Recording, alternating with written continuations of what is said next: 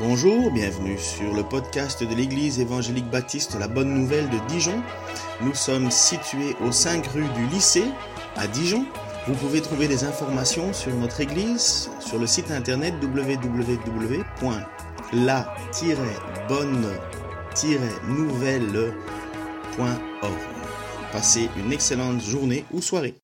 Je pense, et je pense que je vous l'ai déjà dit plus d'une fois, j'aime bien l'apôtre Pierre. Euh, donc normalement il s'appelle, alors sachez que ceux qui découvrent la Bible, Pierre en fait s'appelait Séméon, Simon, et il a été rebaptisé Pierre. Euh, Jésus a fait souvent ça, il rebaptise euh, les gens, il leur redonne un nouveau nom, et donc là il s'appelle Pierre. Euh, sachez que dans l'Apocalypse, il est dit, dans le livre de l'Apocalypse, le livre de la Révélation, ce serait plus joli à dire, le livre de la Révélation nous annonce que nous aurons un nouveau nom quand nous irons au ciel, et ce nom est inscrit sur une pierre, donc je ne sais pas encore, euh, un petit caillou blanc, euh, je ne sais pas quel nom j'aurai, mais je serais bien content parce que j'ai jamais vraiment aimé Kenneth. C'est pour ça que je m'appelle Ken en fait. Bon, j'ai pas eu le choix, c'est mes parents. Mon père voulait faire bizarre, ben, il a réussi. Mon père lui-même s'appelle Harold. Alors vous imaginez pour ceux qui ont vu le film Dragon, le film Dragon commence avec comment est-ce qu'un père peut appeler son enfant Harold. Ah, je me suis dit, tiens, papa, ça c'est pour toi. Enfin bon, bref. Donc je, voilà, je me suis déjà gardé, égaré. L'apôtre Pierre, c'est un apôtre que j'aime énormément parce qu'il a un tempérament et un caractère proche de ce que je pense m'animer moi-même. Il se lève, enfin, il est, brut de décoffrage. Moi, ma femme me dit toujours, ah, tu manques de tact et compagnie. Il est entier, euh, il est comme ça, il est carré. Il, est, euh, il a un amour débordant pour le Christ. Il se trompe souvent, ça arrive, il se trompe, hein, il fait des erreurs. Euh, il se lève quand d'autres s'asseyent, il veut tenir debout. Il est l'apôtre Pierre tellement, il aime tellement le Seigneur qu'il veut surprotéger Dieu, Jésus.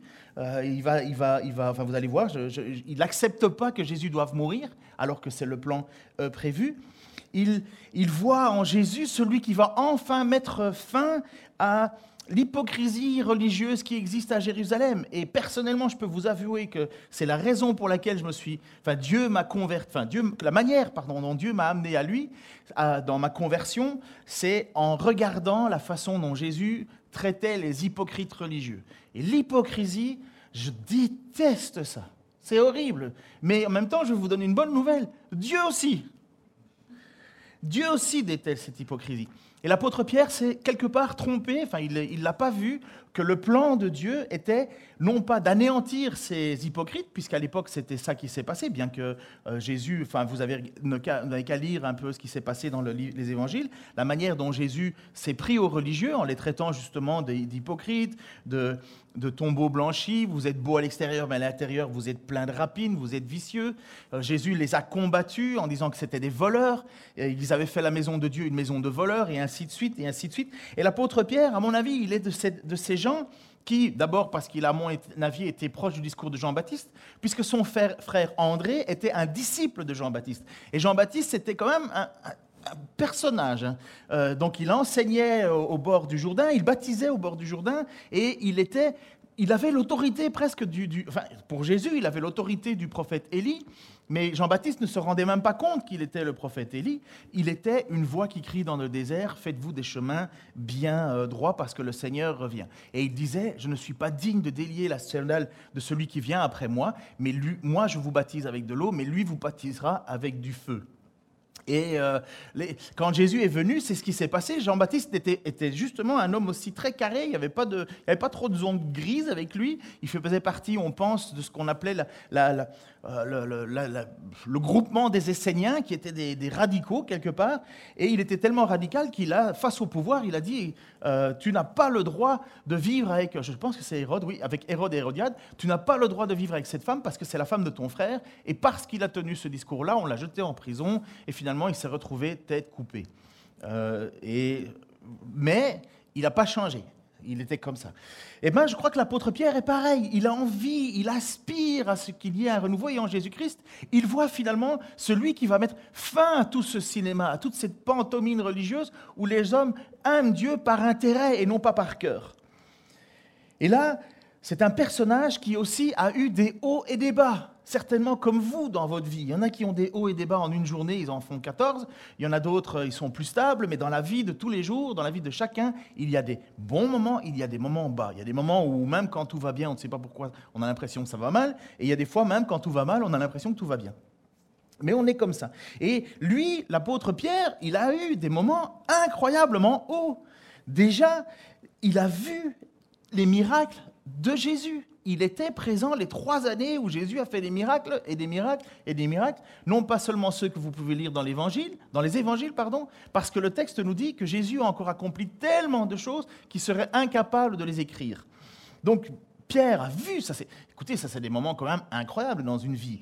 En même temps, il a, il a, il a marché lui-même sur l'eau on a tous essayé au bord d'une piscine, à mon avis, cette petite blague en disant Ouais, je vais marcher sur l'eau. On court sur le bord et. vous ne l'avez jamais fait? Moi, je l'ai fait sur l'eau gelée aussi, où je me suis dit Regarde, euh, moi aussi, je marche sur l'eau. Enfin, c'était facile. Il faisait moins 20 avec 30 euh, cm de glace. Enfin, bref, lui, il l'a fait pour vrai au milieu d'une tempête. Mais il est quand même il a vécu ce moment-là. J'avoue que ça doit quand même marquer. C'est, c'est, pas rien. Il a aussi assisté à la transfiguration de Jésus. La transfiguration, c'est quelque chose que c'est indescriptible. C'est, comme si à un certain moment, je ne vais pas dire moi, ça serait trop, mais prenons euh, quelqu'un d'innocent. Euh, on va prendre Michael, qui, enfin, je dis pas que tu es innocent, mais comme tu es mon futur beau-fils, je, alors. Euh, on regarderait d'un coup Michael et puis d'un coup on le verrait resplendir d'une lumière et on serait là à ne pas savoir. Enfin, vous comprenez, c'est incroyable. Mais, pour le cadre de Jésus, c'est encore plus fort parce que d'abord, vous avez là une voix qui sort du ciel et qui dit Voici mon fils bien-aimé. Et puis vous voyez Moïse et vous voyez Élie et puis vous voyez Jésus. Et vous êtes juste là dans une espèce d'émerveillement, ne pas trop savoir quoi faire. Euh, lui, il voulait même construire des tentes. Il dit Tiens, bon, on va, on va vous construire des tentes. Et bon, bref, il, il s'est un peu trompé. Mais vous voyez, il était dans un endroit, dans un moment c'est indescriptible. Je pense que vous voyez ça une fois dans votre vie. Je pense que vous auriez, j'espère, la meilleure attitude chrétienne jusqu'à la fin de votre, jusqu'à votre dernier souffle. Vous, seriez tellement conscient de ce que est Dieu, parce que pour nous c'est un peu la grande difficulté. On est croyant, mais on est croyant par la foi. La Bible nous déclare clairement personne n'a vu Jésus ici, personne n'a vu Dieu, et pourtant nous avons placé notre foi en lui. Mais lui, il a vu des choses incroyables il a chassé des démons en son nom et il en était très content. Et même Jésus a, a dû lui dire, écoute, c'est bien, mais ne vous réjouissez pas forcément que les démons vous obéissent ou que vous puissiez les chasser, mais réjouissez-vous plutôt que vous avez votre nom gravé au ciel. Ça, c'est plus important. Il a, il a été, euh, dans ses erreurs, réprimandé par Jésus. Jésus a dû lui dire, euh, lorsqu'il voulait s'opposer à ce qu'il aille à Jérusalem pour mourir, parce que Jésus annonce qu'il va à Jérusalem pour mourir, et lui, il dit, non, jamais, jamais, jamais, non. Et là, Jésus lui, doit lui dire, mais arrière de moi, Satan. Ça, fait mal, hein Ça fait mal. Euh, il était tout décomposé c'est aussi le Pierre qui euh, va se retrouver à un certain moment, lorsque Jésus va vouloir laver les pieds des apôtres, de tous les apôtres, il va dire à Jésus, non, non, tu ne me laveras pas les pieds. C'était pas mauvais son idée. Il était en train de dire, mais Seigneur, tu vas pas t'abaisser devant moi quand même. Et Jésus doit insister en disant, si, si, je vais le faire. Et alors il va dans sa logique en disant, mais, lave-moi tout le corps alors. Mais, mais pas juste les pieds. Pour lui, c'était inconcevable que son Seigneur s'abaisse. Et c'est là où Jésus va lui dire, tu comprends pas ce que je fais, mais tu le comprendras plus tard. Et c'est là aussi où le Seigneur va lui dire, il y a un diable parmi vous. C'est un leader naturel aussi, l'apôtre Pierre. Il est naturellement leader. Dans la vie, il y a des gens comme ça. Il y a des gens, c'est des leaders naturels. Tu n'as pas besoin de leur demander de, faire du cinéma ou moi je, moi je, ou de à chaque fois dire quand il y a quelqu'un qui parle, ah je sais, hein, moi aussi je sais. Il ne se bat pas pour être leader. C'est un leader naturel. Il n'est pas en manque de reconnaissance. ça lui joue même des tours, son leadership naturel. Mais en même temps, ça peut être des bonnes choses. Euh, par exemple, c'est lui, lorsque Jésus va demander, ça c'est le premier passage que j'affiche, dans Jean chapitre 6, 66-69, euh, il, des foules vont quitter Jésus parce qu'ils n'acceptent pas le message que Jésus annonce en disant, si vous ne mangez pas mon corps qui est une vraie chair, vous ne pouvez pas me suivre, et ainsi de suite. Et là, les gens, les disciples sont disent, mais cet enseignement est trop difficile à comprendre, qui peut accepter cela? Et, prédication de Jésus, tout le monde s'en va. Les gens s'en vont. Et, le texte dit clairement qu'il se tourne vers ses apôtres pour leur demander, mais vous, vous faites quoi là? À partir de ce moment-là, beaucoup de ses disciples l'abandonnèrent et cessèrent de l'accompagner. Alors Jésus, se tournant vers les douze, leur demandant, et vous? Vous ne voulez pas aussi partir Mais Simon-Pierre, vous voyez souvent dans les évangiles, on met ces deux noms ensemble. Simon-Pierre lui répondit, Seigneur, vers qui irions-nous? Tu as les paroles de la vie éternelle. Nous, nous avons mis toute notre confiance en toi et nous savons que tu es le Saint envoyé de Dieu, que tu es le Christ, que tu es le Messie, que tu es le Saint, c'est la même chose. Donc c'est une, il, il, parle au nom des autres et il dit une vérité incroyable. Jésus va lui dire, ce n'est pas toi qui l'as révélé, c'est mon Père qui te l'a donné de les révéler, et, tu es Pierre, et sur cette pierre je bâtirai. Je vais, je vais pas aller là-dedans. Il est aussi celui qui va déclarer que Jésus est fils de Dieu. C'est pas tout le monde qui s'en sont rendu compte au début. Jésus se rendit, donc on est en Matthieu 16, 13, 16, Jésus se rendit dans la région de Césarée, en Philippe, il interrogea les disciples, que disent les gens au sujet du Fils de l'homme? Donc qu'est-ce qu'ils disent au sujet de moi? Et, euh, qui est-il d'après eux? Ils répondirent, pour les uns, c'est Jean-Baptiste, pour d'autres, Élie, pour d'autres encore, Jérémie ou un prophète. Et vous, leur demanda-t-il, qui dites-vous que je suis? Et là, de nouveau, Pierre prend les devants. Simon-Pierre lui répondit, Tu es le Messie, le Fils du Dieu vivant. vous voyez, il n'est pas, inconscient. Il est, naturellement leader et en même temps, il ne se trompe pas. Il sait qui est Jésus. Il, le revendique, il le déclare. Pierre, c'est celui qui va montrer aussi le plus de zèle. C'est le, le, fougueux. C'est J'ai retrouvé un mot que je connaissais, que je n'avais pas utilisé depuis longtemps, pugnacité. C'est joli ça, hein? J'ai quand même été voir sur Internet pour ce que ça voulait dire. Ça veut dire quelqu'un qui, tient bon, qui, qui, est tenace. Merci chérie. Donc euh, je, trouvais ça beau à écrire. Donc il va le montrer le plus de zèle, de pugnacité. Monsieur Michaud, ça vous fait plaisir que je reprends des beaux mots de la langue française? Je m'en doutais. Il est celui qui bombe le torse et qui va dire eux t'abandonneront. Moi, jamais. Attends, attends. Attends, je pense que ce n'était pas le bon moment de le dire, Amen. Jésus se rendit dans la région de César. Ah, pardon, je, je, euh, Marc 14, 27 à 31, qu'on a déjà étudié. Jésus leur dit Vous allez être ébranlés dans votre foi, car il est écrit Je frapperai le berger et les brebis, et les brebis s'enfuiront de tous côtés. Mais quand je serai ressuscité, je vous précéderai en Galilée. Alors Pierre lui déclara, Même si tous les autres étaient ébranlés, moi pas. Jésus lui répondit, Vraiment, je te l'assure. Aujourd'hui, oui, cette nuit même, avant que le coq ait chanté deux fois, tu m'auras renié trois fois. Mais Pierre protesta avec véhémence. Ça veut dire, il n'est pas d'accord. Non, non, non, non, non, non, jamais. Jamais. Même s'il me fallait mourir, avec toi, je ne te réunirai pas. Et tous disaient la même chose. Sacré Pierre. Sacré Pierre. Mais vous savez, je crois qu'il est honnête. Véritablement honnête il le désire de tout son cœur, il le veut, il, a cette intention au fond de lui de, dire, Seigneur, mais, jusqu'à ma vie pour toi, tout pour toi. On le chante combien de dimanches? Et parfois, j'ai mon pan qui saigne parce que je sais qu'il y en a certains qui disent tout, tout, tout pour toi. Et le lundi, c'est déjà un peu moins jusqu'au vendredi où c'est plus, plus rien du tout. Le samedi, c'est difficile. Et le dimanche, est-ce qu'on va aller à l'église, oui ou non? On est comme ça. On chante, on dit, on déclare, mais la réalité, hmm, l'apôtre Pierre nous ressemble fort ou nous ressemblons fort à l'apôtre Pierre. Et nous sommes là dans notre récit de l'évangile de Marc, hein, aujourd'hui, cet épisode qui est incroyablement lourd pour l'apôtre Pierre. C'est pour ça que j'ai appelé mon message d'aujourd'hui Les larmes amères. Pierre va se retrouver dans une situation tellement embarrassante. Et les quatre évangiles vont parler de ce que Pierre va vivre. Les quatre évangiles vont mettre en avant la plus grosse erreur de l'apôtre Pierre. Pour moi, déjà, ça prouve que les évangiles, ce n'est pas un récit mythique, mythologique, à la gloire des êtres humains. Non, ça fait le récit de ce qui s'est passé. Les bonnes choses comme les mauvaises choses. Les, les choses glorieuses comme les choses pas glorieuses. Le but, c'est de mettre en avant qui est Jésus-Christ. Et donc là, nous sommes dans cette situation de notre texte d'aujourd'hui. On va lire Marc, donc le texte d'aujourd'hui, c'est Marc 14, euh, 66 à 72, 72 pour ceux qui parlent bien français comme les Belges et les Suisses.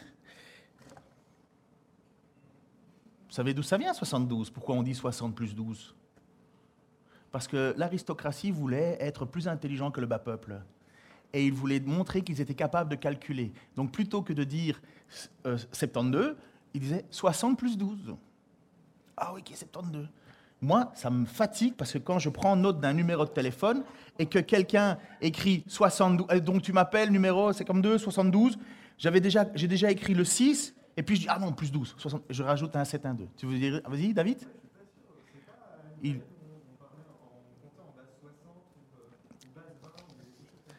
Alors, l'histoire, elle appartient toujours au vainqueur. Déjà. Déjà. Alors, c'est une des définitions que j'ai entendues. On verra, euh, voilà. Mais pour le moment, c'est moi le vainqueur. Donc, euh, il y a ça certainement, il y a peut-être ces choses-là, mais euh, vous comprendrez que ça n'existe. Mettez n'importe quel anglophone qui doit apprendre le français, il est un peu perdu avec son 60 plus 12. 72, hein. on en fait comment ah, Voilà, voilà. Et ne parlons pas des autres. Donc, revenons à notre texte, 66 à 72, afin de rester dans... Pendant ce temps, Pierre était en bas dans la cour intérieure. Une des servantes du grand prêtre arriva. Elle vit Pierre qui se chauffait et le dévisagea et lui dit, Toi aussi tu étais avec Jésus, ce Nazaréen Mais Pierre le nia en disant, euh, Je ne vois pas, je ne comprends pas ce que tu veux dire. Puis il sortit de la cour et entra dans le vestibule. Alors un coq chanta. Jésus se retrouve en plein procès frauduleux. Je vous ai expliqué ça la semaine passée, ou oui, c'était la semaine, ou la semaine d'avant. Aucune des règles que les pharisiens ou le Sanhédrin devaient respecter, euh, qui avaient été données, les respectent. Ils font un, ils font un procès de nuit, euh, il, y a des faux témoignages, euh, il n'y a personne qui est embêté pour faire des faux témoignages. Finalement, on invente une histoire et on demande à Jésus, il y a, il Caïphe qui est, qui est tout, tout, fâché, il dit, mais alors dis-le, finalement, finalement, si tu es le Fils de Dieu, si tu es le Messie, le Fils de Dieu. Et là, Jésus dit, je le suis. Et puis alors il annonce cette parole de Daniel, et vous verrez le Seigneur monter sur les nuages, venir sur les nuages, et ainsi de suite. Caïphe fait le, fou en arrachant ses vêtements, qui n'a même pas le droit. En fait, il ne peut pas arracher ses vêtements sacerdotaux. Et euh, il dit, voilà, nous n'avons plus besoin d'excuses, nanani. Les maisons à l'époque, enfin surtout à cette maison-là, c'était pas, c'était normal de vivre avec ses parents. C'était normal. Je ne dis pas que ça se passait toujours bien, mais c'était normal. Et Anne, qui est un homme, qui était le prêtre qui a vécu, le grand prêtre qui a vécu longtemps dans le temple, vivait en fait dans la même maison que Caïphe, qui était son beau-fils, et qui lui est maintenant le, euh, le, prêtre du, le grand prêtre. Et on sait que les maisons à l'époque, c'était comme un peu une grande cour. Enfin, il y avait, il y avait une grande maison, et une grande cour intérieure et vous aviez un bâtiment avec les parents et vous aviez un bâtiment avec les, les, enfants et ainsi de suite. Et finalement, plusieurs générations se retrouvaient dans le même bâtiment. Je pense que ça a dû exister autrefois aussi dans, nos cultures et euh, ça existe encore dans beaucoup de cultures aujourd'hui. Donc on se retrouve alors dans, un, dans, une, dans la cour intérieure et donc c'est là où se trouve, dans cette cour intérieure, se retrouve l'apôtre Pierre. Euh, ça doit être une grande maison. Déjà, vous avez compris que le Sanhédrin, c'était pas mal de monde qui s'était réuni. Bref, ce n'est pas des pauvres non plus. Et Pierre, par l'intermédiaire de, quelqu'un qui connaît, il arrive à rentrer. Parce que Pierre, il veut assister. Pierre, il veut suivre. Parce que je vous le dis honnêtement, je pense que Pierre, il a, il a un cœur profond. Il aime Jésus profondément. Il veut pas le lâcher. Vous savez, quelques, quelques, quelques minute euh, ou une heure avant, il a, il, a, sorti son épée et il a coupé l'oreille d'un homme qui s'appelle Malchus parce qu'il n'acceptait pas que Jésus se fasse arrêter. Et, Jésus, lui a dit, oh, oh, oh si tu veux, moi j'ai des légions d'anges qui viendront me défendre, hein. t'inquiète pas, range cette épée. Et il va dire, dans d'autres textes, ils vont dire, celui qui vivra par l'épée mourra par l'épée. Mais bref, Pierre, j'ai pas besoin que tu fasses ça en sous-entendu. Mais Pierre, vous il aime tellement son Seigneur, il veut le suivre jusqu'au bout, il veut marcher avec lui, et il va aller jusque dans cette cour du temple parce qu'il veut être proche de Jésus, et il l'a déclaré, je ne t'abandonnerai jamais. Les autres, oui, moi, jamais, jamais. Et une toute petite dame vient et lui dit, mais dis donc, tu n'étais pas avec Jésus, toi, ce Nazaréen de quoi tu parles? Mais non, je ne le connais pas. Et un coq chante. Alors on n'est pas sûr que le texte, on n'est pas sûr que le coq chanta, enfin que le, récit nous parle de ce, de ce chant de coq, mais, les autres évangiles nous mettent en avant, enfin parce que Marc, enfin, parfois c'est compliqué, mais bref. Oui, le coq a chanté. Et, euh, mais ce que le texte veut nous montrer, c'est que le premier reniement de l'apôtre Pierre est arrivé. Alors là, on pourrait lui dire bénéfice du doute il n'était pas prêt, d'accord? Il n'était pas prêt. Euh, il, veut passer incognito, il veut se cacher, il veut, il veut, il veut, essayer de tenir au bout pour, pour voir tout le, procès, pour être présent. Et finalement, cette, cette, petite dame inoffensive, quelque part, le déstabilise. On va dire, OK, il n'était pas prêt, il n'avait pas prévu son scénario, mais le texte nous dit qu'il sortit de la cour et entra dans le vestibule. Ça, je ne sais pas ce que c'est, mais c'est un vestibule. Ça veut dire qu'il s'écarte ce qui va se passer, ça ne s'est pas passé pendant 15 minutes. Hein. Ce n'est pas quelqu'un qui l'a harcelé en disant Non, non, non, ça s'est passé, on pense, entre une heure ou deux heures, le temps de ce procès. Donc, il y a là cette phrase, donc l'image suivante, Denis. Toi aussi, tu étais avec ce Nazaréen, et lui répond Je ne vois pas, je ne comprends pas ce que tu veux dire. Donc, il n'est pas encore en train de renier totalement, mais on est en bonne voie. Mais là, il se déplace il va un peu plus loin, et la servante, quelque temps plus tard, le retrouve. Mais la servante le, vit et recommença à dire à ceux qui se trouvaient là, il fait aussi partie de ces gens-là. Et là, il nie. Non, non, non, non, non, non, non, non, je ne fais pas partie de ces gens. Je n'ai rien à voir avec.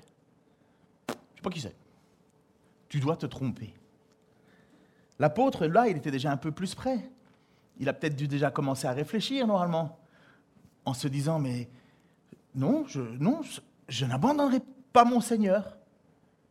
Non, je ne quitterai pas mon Seigneur. Il a peut-être dû réfléchir quand même à ce qu'il a dit, les autres t'abandonneront, moi jamais. J'imagine que ça a dû tourner dans sa tête. Et là, boum, de nouveau, il se retrouve. Certains diront que le sort s'acharne contre lui. Moi, je dis, la parole de Jésus s'accomplit. Marc 14, 30, lui, Jésus lui avait dit, Vraiment, je te l'assure, aujourd'hui, oui, cette nuit même, avant que le coq ait chanté deux fois, tu m'auras renié trois fois. Pierre est en train, même s'il a une bonne volonté, il est, il est dans ce que Jésus a annoncé. Jésus ne se trompe jamais. Jésus, lorsqu'il dit quelque chose, ça s'accomplit. Il, ne ment pas, il n'invente pas, il ne tourne pas, il déclare. Ouh, ça faisait pas plaisir à mon avis à l'apôtre Pierre. Comment ça, je vais te renier? Jamais de la vie. Hop, hop. Tu vas voir. Tu m'auras renié trois fois.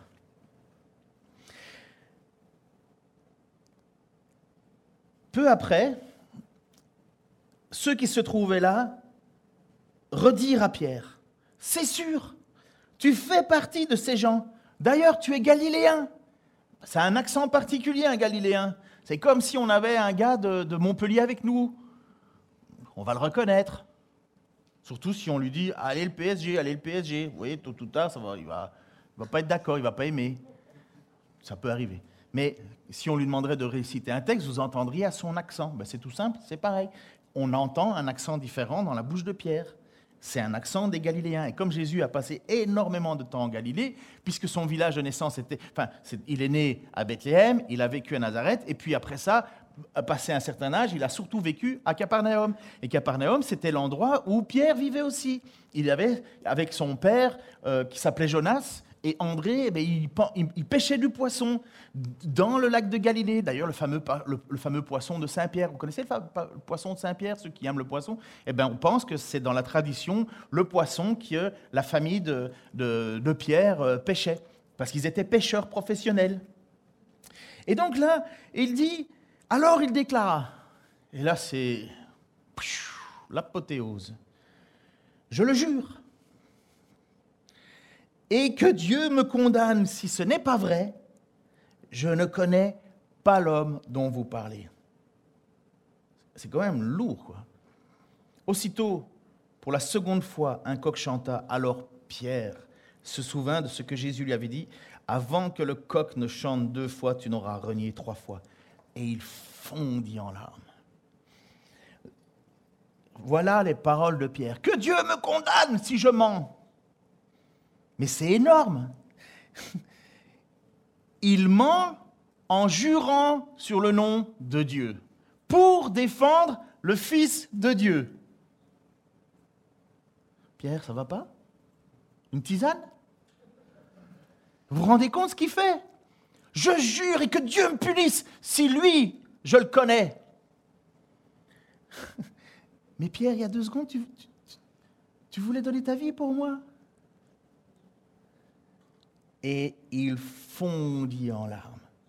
Il fondit en larmes. C'est une chute incroyable. Lui qui prétendait euh, être prêt à mourir, Marc 14, 30. Euh, Mais Pierre protesta avec véhémence, même s'il fallait mourir avec toi, je ne te renierai pas. Il n'est pas tout seul à le dire, les autres le disent aussi, mais il le dit plus fort quelque part. Imaginez lorsque le coq chanta, cela devait être le pire chant du coq pour la vie pour Pierre. Ça devait être euh, le. Voilà. Je pense que le coq, il n'écoute plus de la même manière. il l'a plus écouté de la même manière. En tout cas, pas jusqu'à la résurrection de Jésus. Et un coq, ça a tendance à chanter plusieurs fois. D'ailleurs, bonne nouvelle, vous savez qu'il y a une nouvelle loi qui interdit maintenant aux citadins qui vont vivre à la campagne de pouvoir faire des procès parce qu'il y a un coq qui chante. Hein. Parce qu'on pouvait euh, interdire à un coq de chanter. Voilà, ça c'est on peut. Heureusement, il y a quelqu'un qui a eu un éclair de génie et s'est dit Mais c'est peut-être important un coq. Oui. L'apôtre Pierre, à mon avis, les plusieurs fois le coq a chanté, ça a dû être à chaque fois des waouh, des blessures. Des blessures. Il s'enfuit et il pleure amèrement, amèrement, amèrement. Mais vous savez, c'est à mon avis, c'est même pas encore forcément le coq qui chante qui doit faire mal. Je crois qu'il y a plus. Et ça, c'est Luc qui nous le dit. Le Seigneur se retourna et posa son regard sur Pierre, alors qu'il vient de déclarer, je ne le connais pas, que Dieu me condamne. Alors Pierre se souvint de ce que le Seigneur lui avait dit, avant que le coq ne chante aujourd'hui, tu m'auras renié trois fois. Ça veut dire, que Jésus était en train de voir Pierre le renier. Ça veut dire que Jésus était en train de regarder l'apôtre Pierre faire exactement ce qu'il avait dit. Ça veut dire que Pierre, il regardait dans les yeux de Jésus et il voyait qu'il était en train de faire l'inverse de ce qu'il avait promis. Mais c'est exactement ça quand on pêche. Jésus nous voit. Jésus nous voit. Je jure que. Jésus nous voit. Il est avec nous chaque jour jusqu'à la fin des temps. Alors, comment ne pas pleurer amèrement? Comment ne pas se sentir minable? Comment ne pas se sentir triste, coupable, déçu de soi-même? Je pourrais vous parler en fait de la suite, parce que oui, Jésus va lui faire grâce. Quand même donner un petit avant-goût. Hein. Mais oui, Jésus va lui faire grâce. Mais le texte abandonne Pierre à ce moment-là. Le texte ne parle plus de la situation. Il y a Pierre qui s'enfuit et qui est en train de pleurer amèrement. Et pour moi, si c'est écrit dans le texte et qu'à ce moment-là, il n'y a plus rien qui est écrit, comme je vous rappelle, on est convaincu à 95% que l'évangile de Marc, c'est le, récit de l'apôtre Pierre. C'est Pierre qui a dicté à Marc son évangile. Marc a, écrit ce que Pierre lui dictait.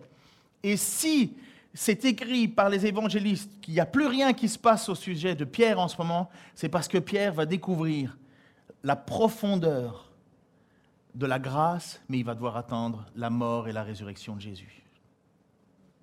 Et bien souvent, malheureusement, on n'est pas assez triste de ce que l'on est devant Dieu. Nous, on ne on, prend pas conscience de, la petitesse dans laquelle on est. On, prend, on croit, on croit qu'il suffit de déclarer. Mais Pierre a déclaré dix fois plus que toi. Pierre a vécu des choses dix fois plus que moi, dix fois plus que nous. Pierre a été, celui qui a voulu défendre Jésus. Il a vu Jésus, il a vu les miracles de Jésus. Il a tenu plus que par la foi, il a tenu parce qu'il l'a vu. Et pourtant,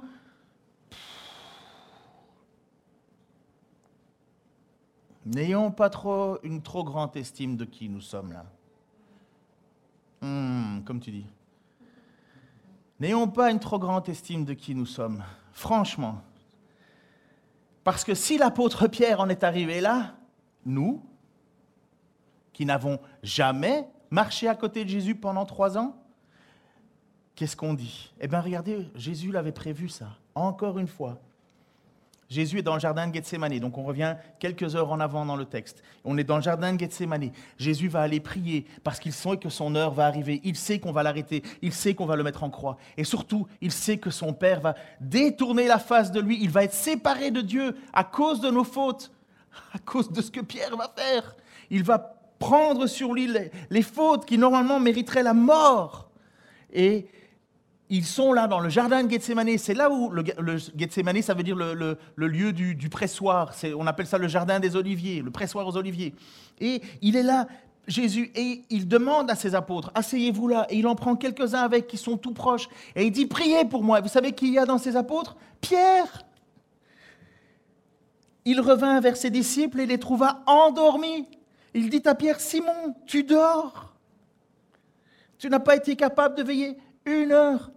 Combien de fois je me mets à prier dans mon lit puis je me réveille le lendemain matin? Veillez et priez pour ne pas céder à la tentation. Jésus, au moins, c'est une vérité, une de plus. Enfin, il connaît toutes les vérités. L'esprit de l'homme est de bonne volonté, mais la nature humaine est faible. L'esprit de l'homme est de bonne volonté, mais la nature est faible. Il s'éloigna de nouveau pour prier, en répétant les mêmes paroles. Ô Père, éloigne de moi cette coupe amère, ne non pas ma volonté, mais ta volonté. Ça, c'est la prière de Jésus. Jésus qui va accepter ce il aurait toute la puissance d'anéantir tout le monde. Il va accepter d'être livré pour nous.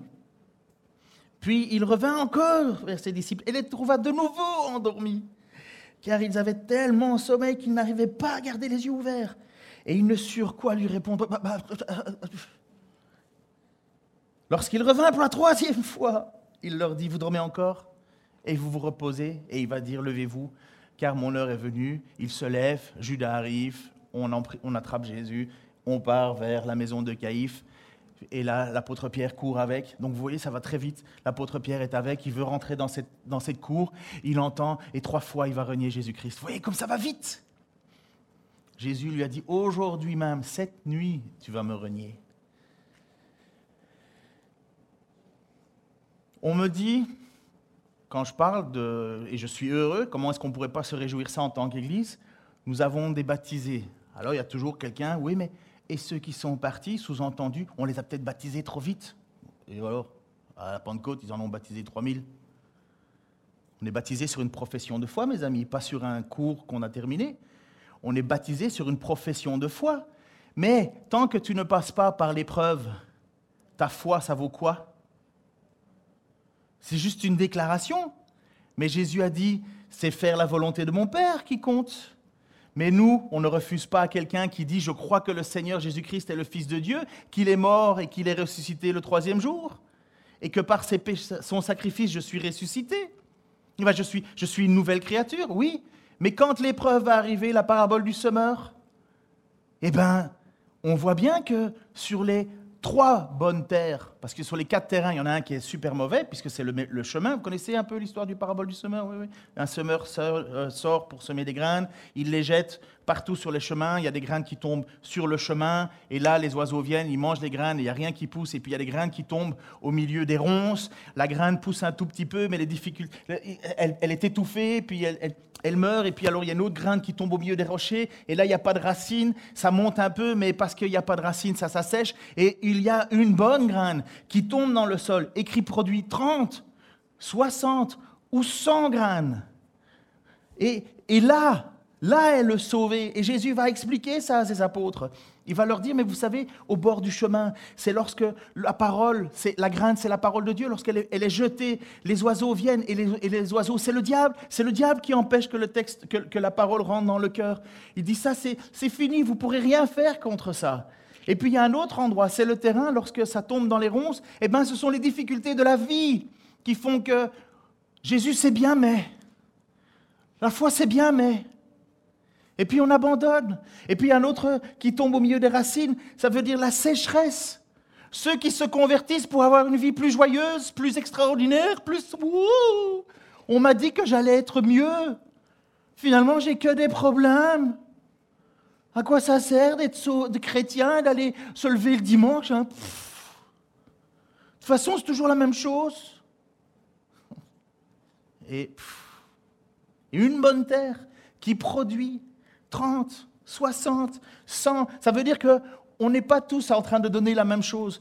On n'est pas tous au même niveau. On ne peut pas donner tous. Il y a certains qui ont reçu plus et qui doivent encore en donner plus. Et il y a ceux qui ont reçu moins et ils doivent quand même donner. Jésus nous dit faites attention à ceux qui ont reçu peu parce que le peu qu'ils ont reçu, on le lèvera encore. Mais à ceux à qui on a beaucoup donné, ben, on donnera encore plus. Mais voilà ce que c'est que quelqu'un qui marche tu pourras très bien dire, un jour, je me suis fait baptiser, hein, Seigneur. Oui, eh bien, mais ce ne sont pas ceux qui disent Seigneur, Seigneur, qui sont sauvés, mais ceux qui font la volonté de mon Père. Qu'as-tu fait avec le péché dans ta vie As-tu continué à demander pardon? Ou bien as-tu vécu ta vie comme toi t'avais décidé, avec un petit peu de prédication, un petit peu de prière au-dessus, un petit peu de, de louange au-dessus, un petit peu de... Mais, mais lorsque Jésus reviendra pour juger avec le feu, mais ça va rien tenir. Par contre, vous croyez quoi qui se passe avec un apôtre Pierre? Totalement l'inverse d'un Judas. Judas est mort, on n'en parle plus. Et l'apôtre Pierre, allez, je vous donne un cue quand même. Hein. L'apôtre Pierre, il va se retrouver au bord du lac de Galilée. Jésus est ressuscité. Pierre, Pierre le sait, puisqu'on lui a confié d'aller dire, allez dire à Pierre que je suis ressuscité. Jésus dit, allez dire à Pierre. Pierre doit être dans tous ses états. Est-ce qu'il m'a pardonné? Est-ce qu'il va me rejeter? Est-ce qu'il va, me, faire du mal? Est-ce que, finalement je ne serai plus, rien pour lui? Est-ce que, Jésus, est-ce qu'il va me reprocher que je l'ai renié? Et Jésus va se retrouver avec Pierre au bord de l'eau. Ça fait toujours beau, ça, ces trucs comme ça. Vous savez, c'est un grand moment de discussion où vous êtes seul à seul avec quelqu'un. Pierre, m'aimes-tu? Oui, je t'aime, Seigneur occupe-toi de mon troupeau. Pierre, m'aimes-tu? Ben Oui, je t'aime. Occupe-toi de mon troupeau. Pierre, m'aimes-tu? Et Pierre dit, mais enfin, Seigneur, tu connais tout de moi. Tu sais que je t'aime. Occupe-toi de mon troupeau. À votre avis, l'apôtre Pierre, il sait ce que ça veut dire, la grâce? Il sait ce que ça veut dire, pardonner ceux qui sont faibles, qui ont difficile est-ce qu'il comprend, à votre avis, l'apôtre Pierre, ce que c'est d'être s'occuper d'un troupeau de gens qui, qui avons de bonnes intentions, mais qui ne faisons pas ce que Dieu demande? Et s'il n'y a pas la grâce, il n'y a pas d'église. Il n'y a pas d'église. Il n'y a pas. On serait juste une bande de, pharisiens qui nous regarderions le haut les uns les autres en disant peu, peu, peu.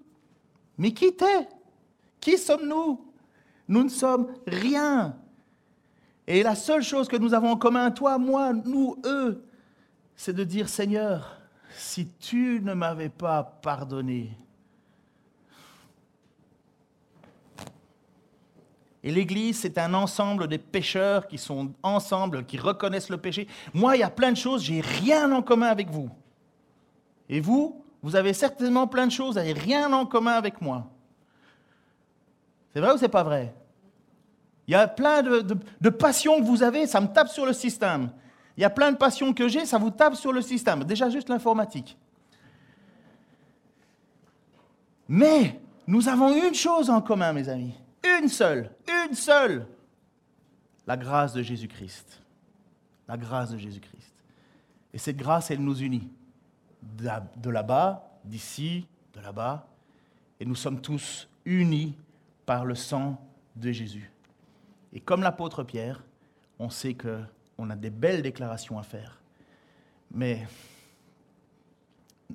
on est bien disposé. Mais la chair est faible.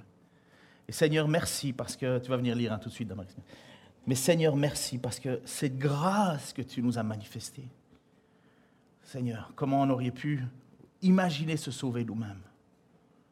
Nous sommes tellement au bénéfice de ce que tu as fait pour nous. Nous sommes tellement reconnaissants, Seigneur, de,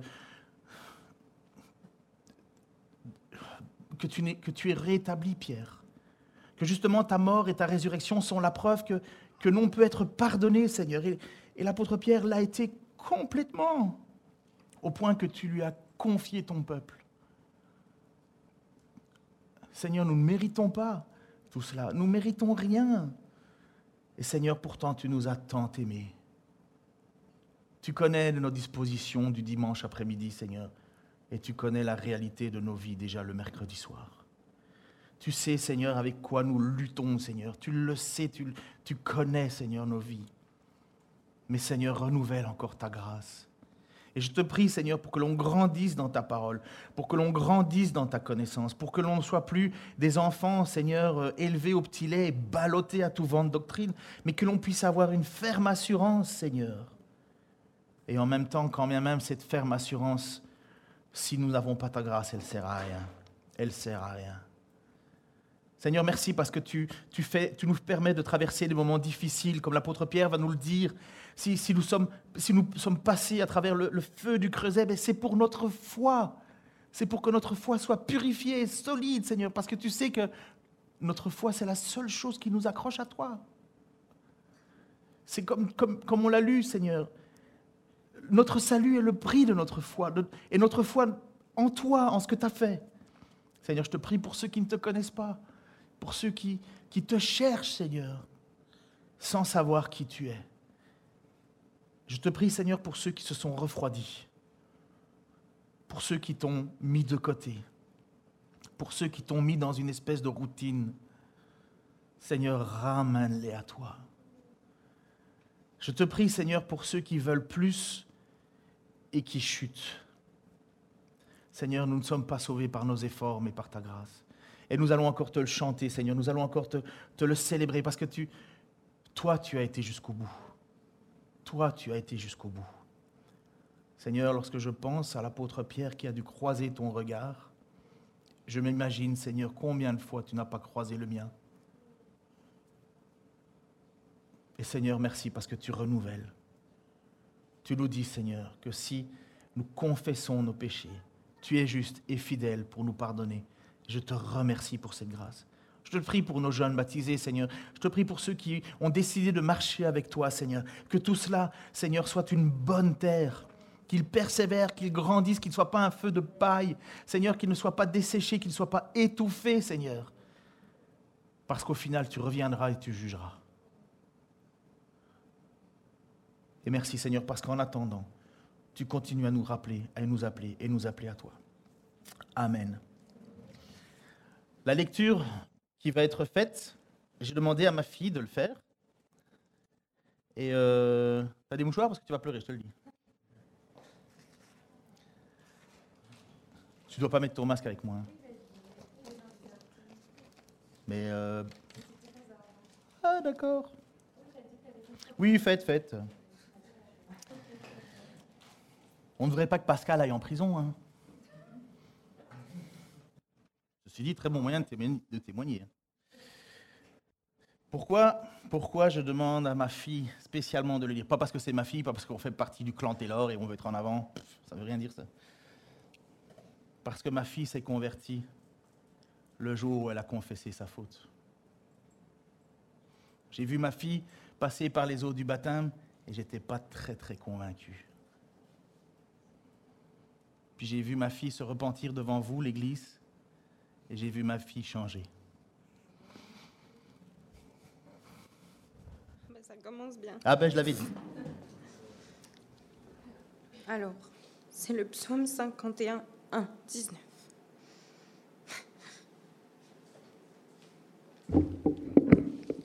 Ô chef de cœur, psaume de David, lorsque le prophète Nathan vint chez lui après son adultère avec Bathsheba. Ô Dieu, fais-moi grâce, conformément à ta bonté. Conformément à ta grande compassion, efface mes transgressions. Lave-moi complètement de ma faute et purifie-moi de mon péché, car je reconnais mes transgressions et mon péché est constamment devant moi.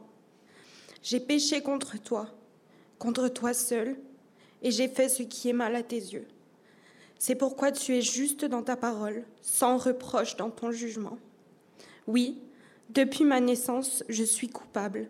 Quand ma mère m'a conçue, j'étais déjà marquée par le péché.